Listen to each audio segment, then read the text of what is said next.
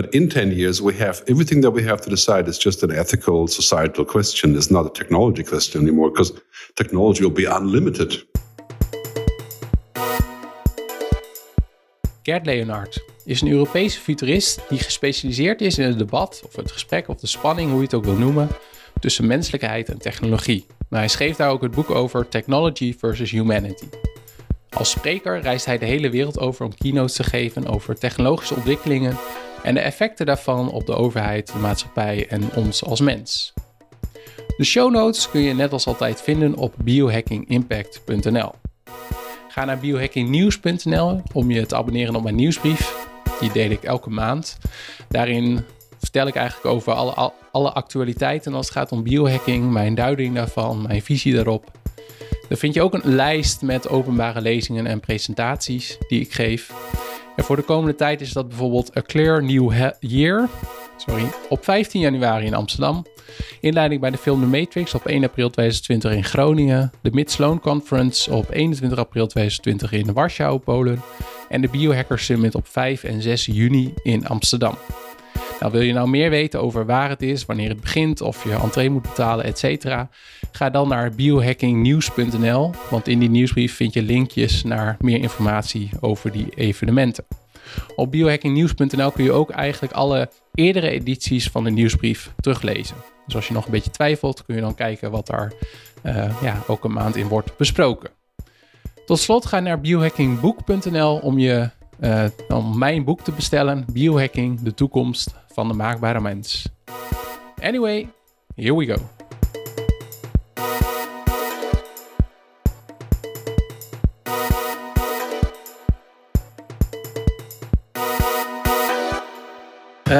Gerd Leonhard, in your book, uh, Technology versus Humanity, you write uh, the future does not uh, happen to us, but we are actually, actually uh, involved in is. Uh, but sometimes I, I got another feeling. well, I, I, think we decide the future based on our inaction. So we don't do anything, and the future just kind of happens, right? like climate change right? mm -hmm. or automation. So we don't do anything, and somebody else like the oil companies or you know automation companies they decide right? or we say that you know we want to be more proactive we want to create something that we want. Like with genetic engineering we decide okay we, we don't want people to experiment with the human genome without a global understanding. So we take action right? And either way i think we decide what we want from the future. And you know just 10 years ago it was basically about technology having limits so we couldn't do certain things. You know, it was impossible, like language translation, AI, you know, uh, autonomous cars. But in 10 years, we have everything that we have to decide is just an ethical, societal question. It's not a technology question anymore because technology will be unlimited. Mm-hmm. So if you assume that technology will have unlimited power in 10 years, we're going to have to decide what we want, you know, rather than what we can do. Yeah. Yeah, and um, uh, I read your book, Technology versus Humanity. I think it's a great read. Um, but I was also struck by the title because it's Technology versus Humanity. But you also write in your book that uh, also the ancient Greeks were thought that technology is what makes us human. So why did you choose for that sort of contradiction in the title? Yes, well, you know, as it goes with publishers, you know, I had a publisher when I started with the book, and and he said it would be more progressive, you know, more more aggressive to say technology versus humanity. I wanted to call it technology and humanity. Mm. So that's still my intent. I think that technology can be against humanity if we do it wrong.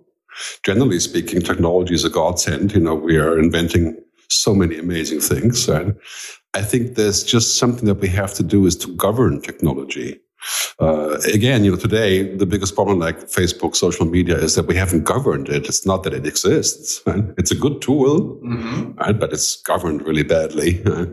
And if that's going to continue, we're not going to govern AI or geoengineering. We're going to be in deep trouble. Right? So it's technology is neutral until we use it. Right? William Gibson said, um, and that's true. I mean, the technology can be good or bad. I mean, nuclear power isn't good or bad. It's just how do we use it in such a way that it's good for us? And, and that question wasn't so important 10 years ago because most of it wasn't working. Yeah. and now everything is working. So, yeah, that's my true intent with the book. Is to say, now this we cannot go backwards and put away technology. You know, whether it's human brain interfaces or you know, computer brain interfaces or, or whatever it is, we can't go back. We can only go forward. But we do have to think about consequences uh, and also protection, uh, protection of our humanness. Yeah, uh, which is not technology. You know, we are not just technology. we have things that are very hard to define. So we have to protect those. Yeah, but you also give keynotes all around the world. We just uh, spoke about it because you're today happily in Amsterdam. That's why we arranged this interview.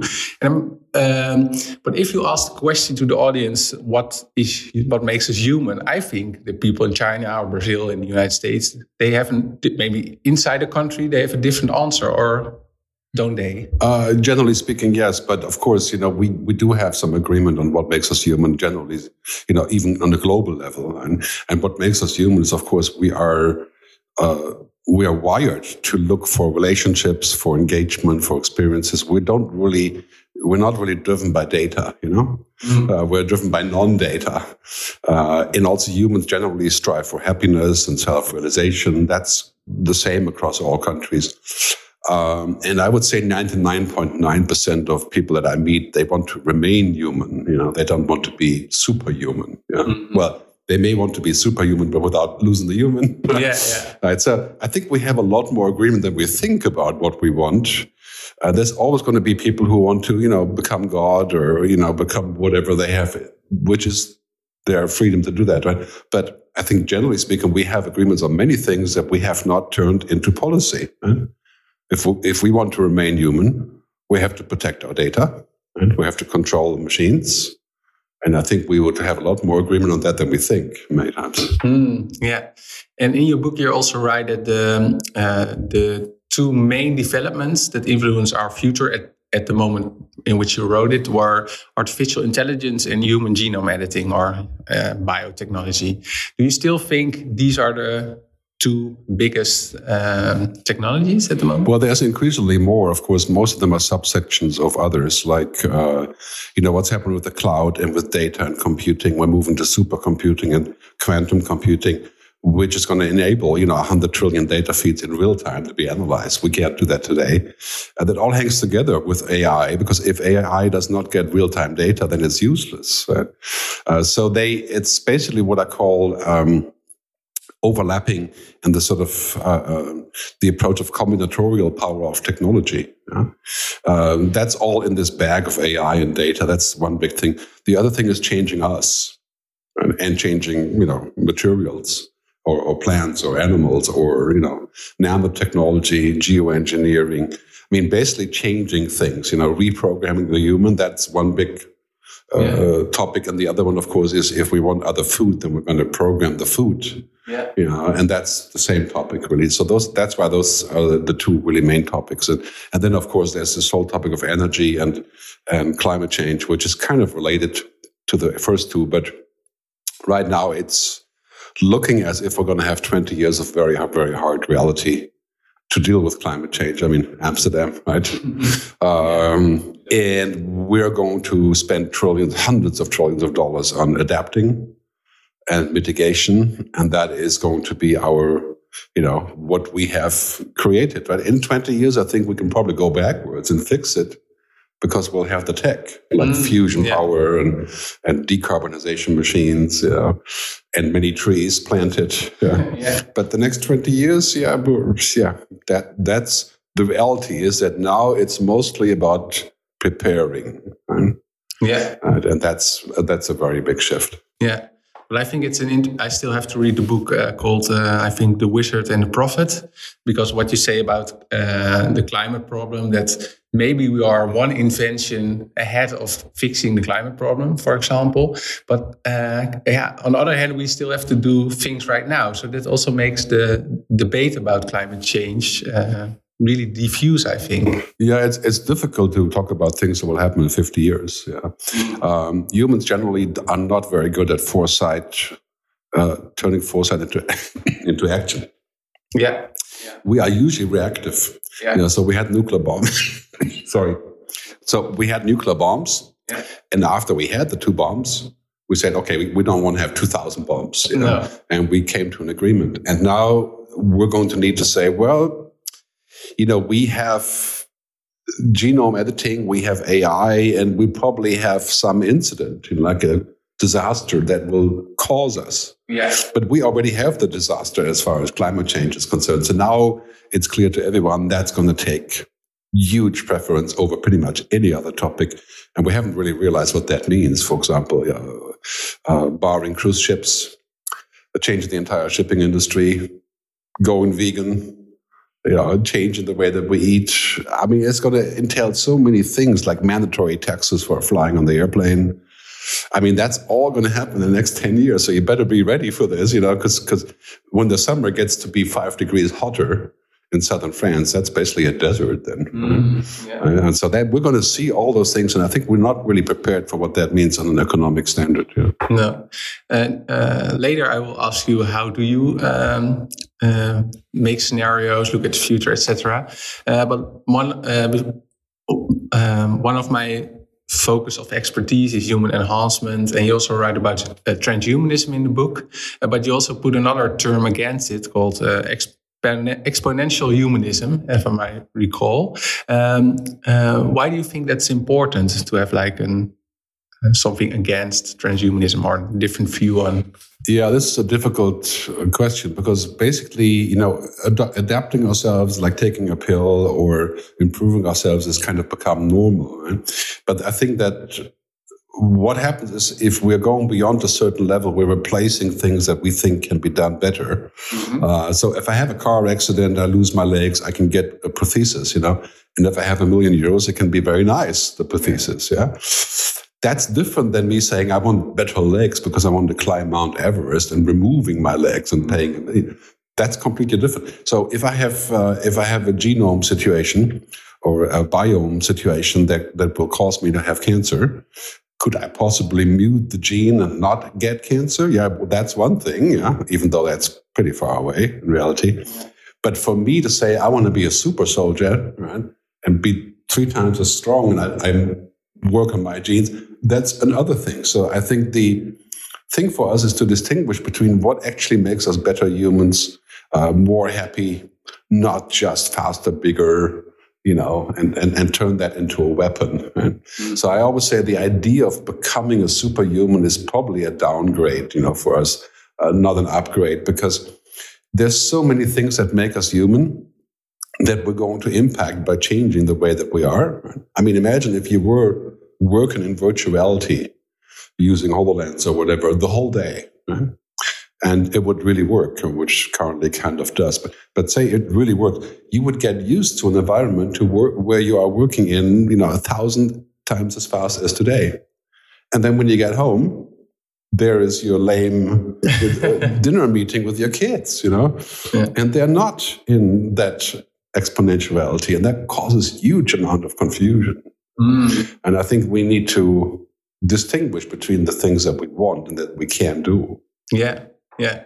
It also makes me think about, uh, for example, if you have uh, exoskeletons as, as a way to upgrade yourself, uh, does your brain also have to adapt to uh, your increased power or increased uh, stamina, etc.?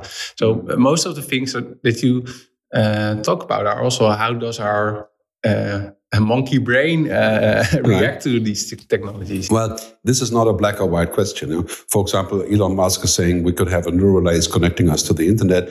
And I would say that's great if you're paraplegic, if you're sick, or your brain doesn't work, or if you're brain dead, or you know whatever. Uh, if you need to be uh, healed, right? Then we can try anything. Right? But the logic of saying I'm not enough as a human, I have to drill a hole to my head and then connect to the AI to compete, I think that's crazy. Mm-hmm. I mean, that is a crazy proposition because we don't know a lot of things about the context. Even if we did know, it's a question of, uh, as Marshall McLuhan said once, every time we extend, we also amputate. And so we extend our lives with a tech thing and then we, we lose something else. And I think if we lose too much of what it makes us human, then we become part of the machine. Mm. And there are people, many people are arguing that this wouldn't matter because we are already a machine.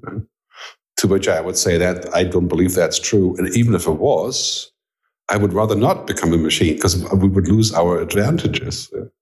So that's my argument against the singularity and transhumanism is that I think it'll be mostly a downgrade and we won't be very happy. That's, that's my fear. Mm, yeah. But on the other hand, and that's that's also uh, uh, which we started the interview with.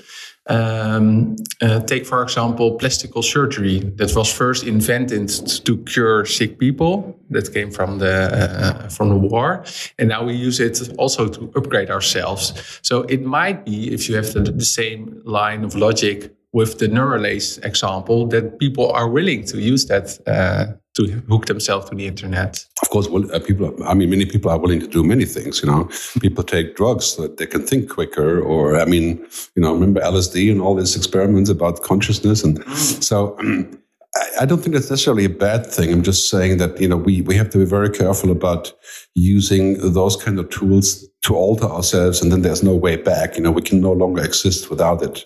Uh, and technology is already a religion. You know, we believe in technology.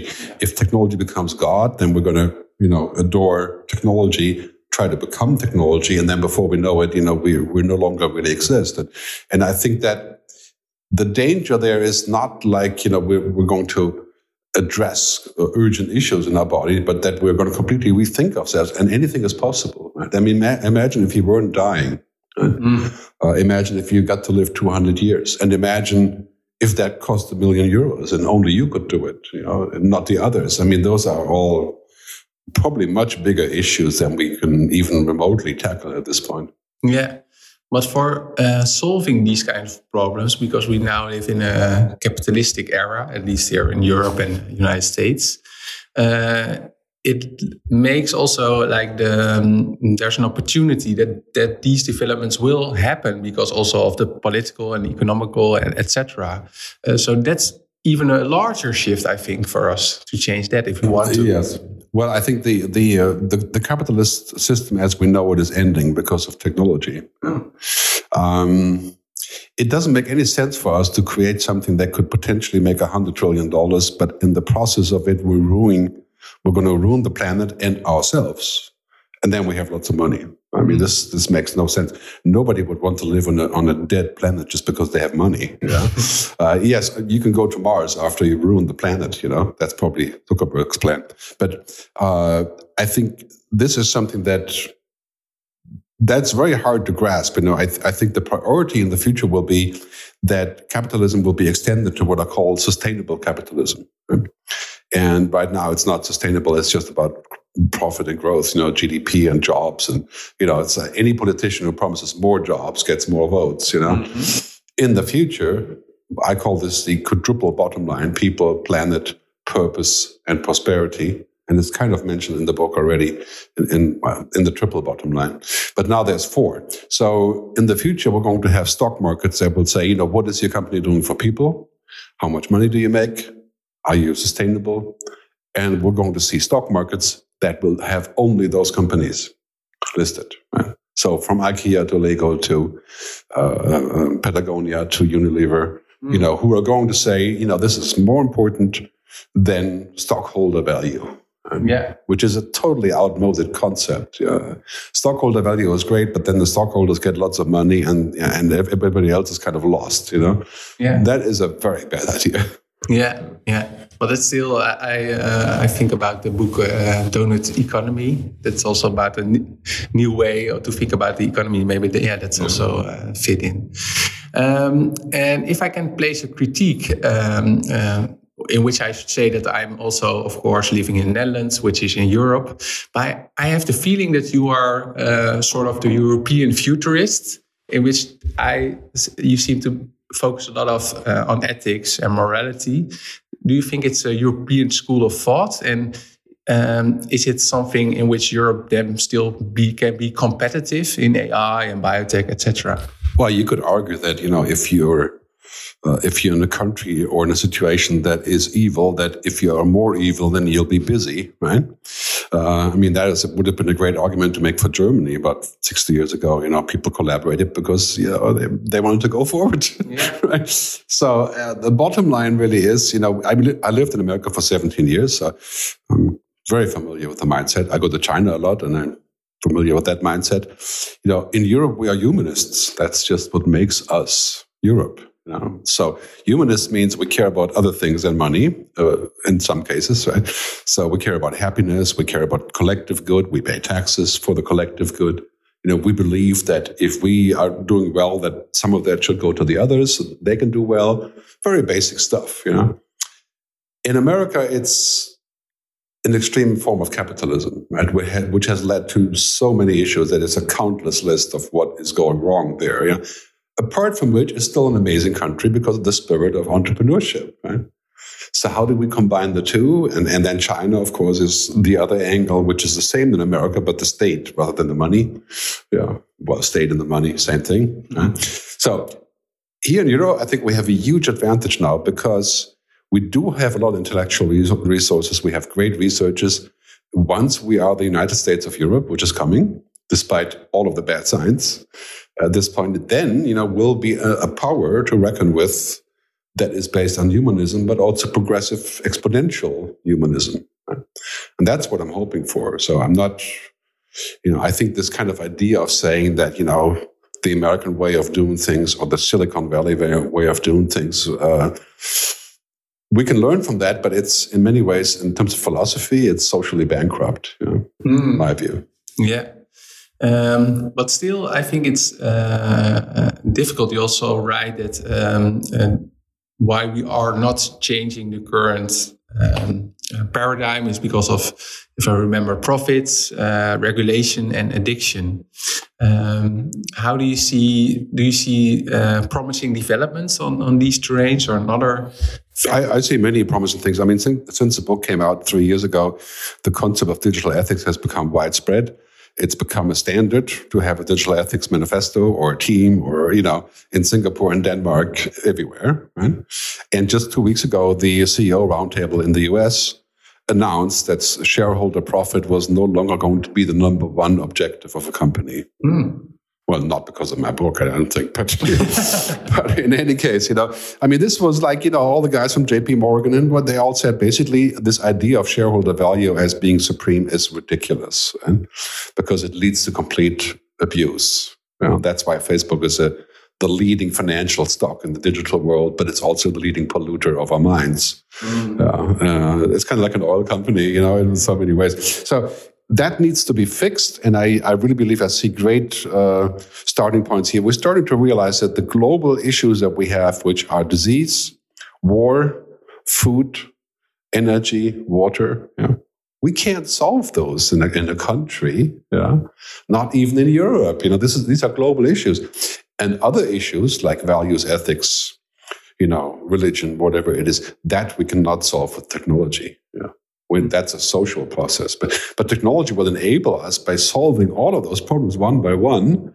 And then we say, you know, now we have all these gains. Why don't we just give it back to the population, you know, rather yeah. than keeping it with the corporations? Yeah. Yeah. And I think also with regulation that uh, with the European GDPR. Uh, there are also some critique on it, but it's still, I think, a, a, leap forward compared to the old situation. Well, absolutely. I mean, GDPR is a pain for everybody, including myself, you know, emailing and so on. Uh, but I think it's it's good to go back to what it should have been in the beginning, which is that I have to opt in. Uh, I don't have to opt out of all this stuff. You know, I have to opt in. That's different, right? And that, was, that I think that's a very, very good point. And that's also something that the internet economy has brought about, and that we thought it would be liberating, but it was captivating and and also uh, you know jailing us in so many ways.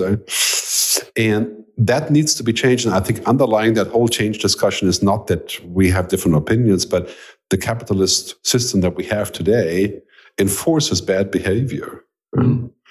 Uh, and in some cases, it doesn't matter because it's not a big deal. You know, we, there's adjustment.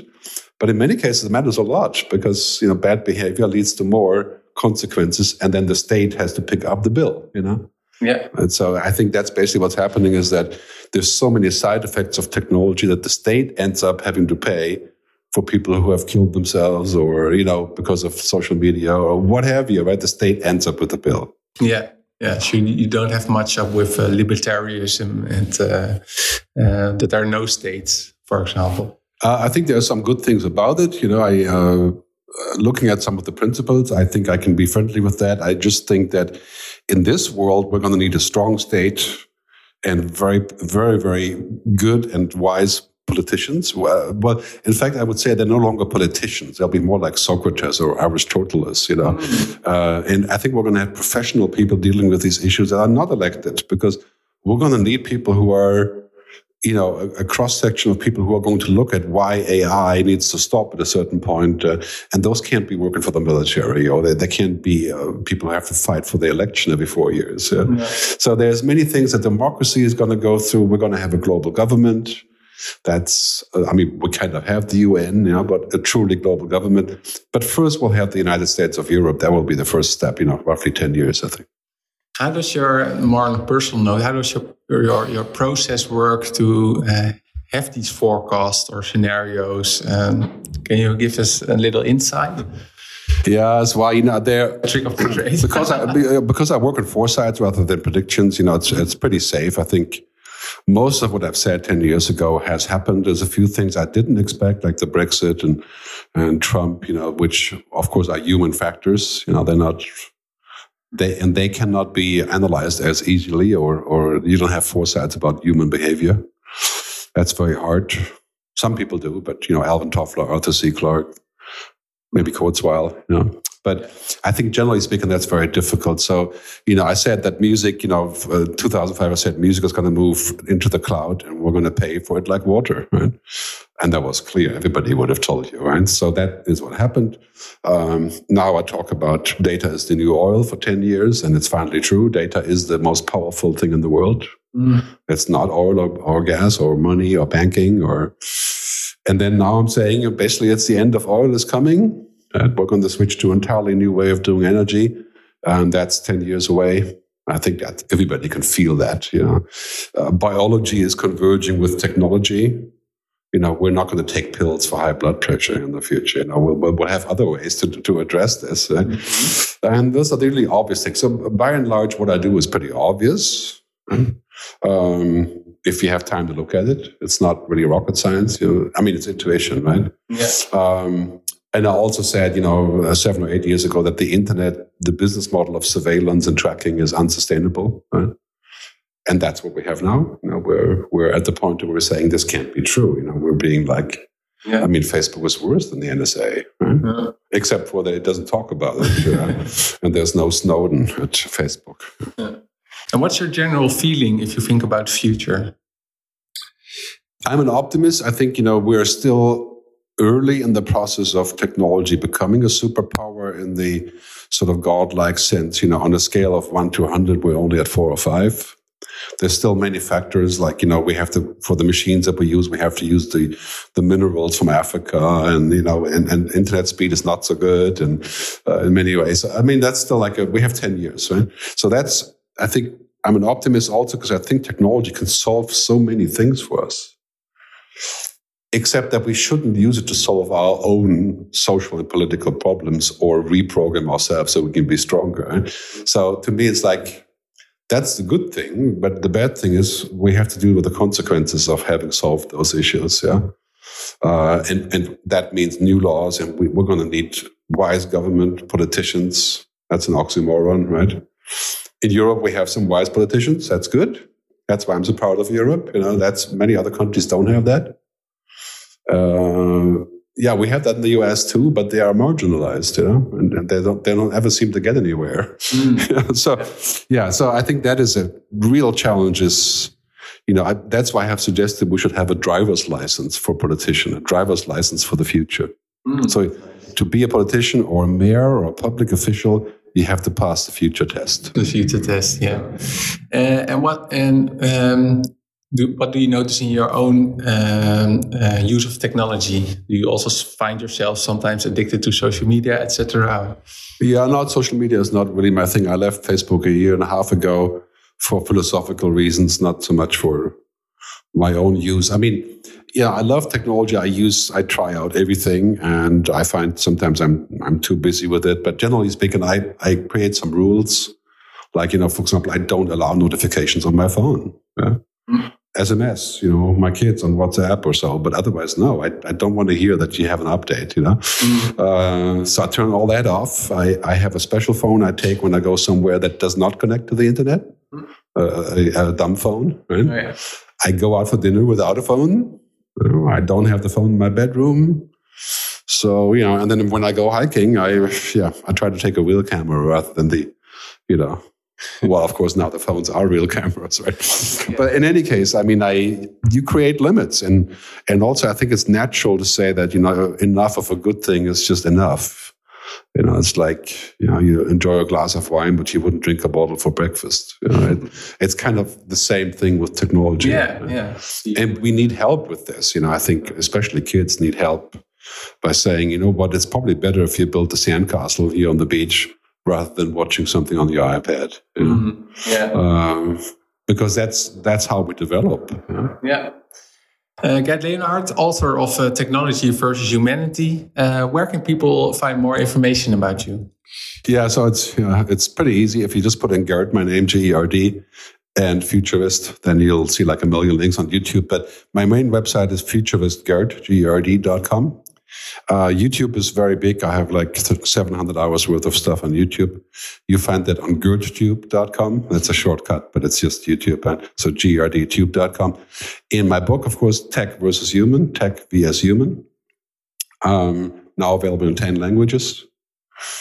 Yeah, lots of stuff there to read. I think uh, the book is probably the best place to start. You know, it's it's a good manifesto. Two or three hours on the airplane can uh, can get you somewhere. Yeah, I would also recommend your book. So uh, thank you. Thank you for this interview. You're welcome.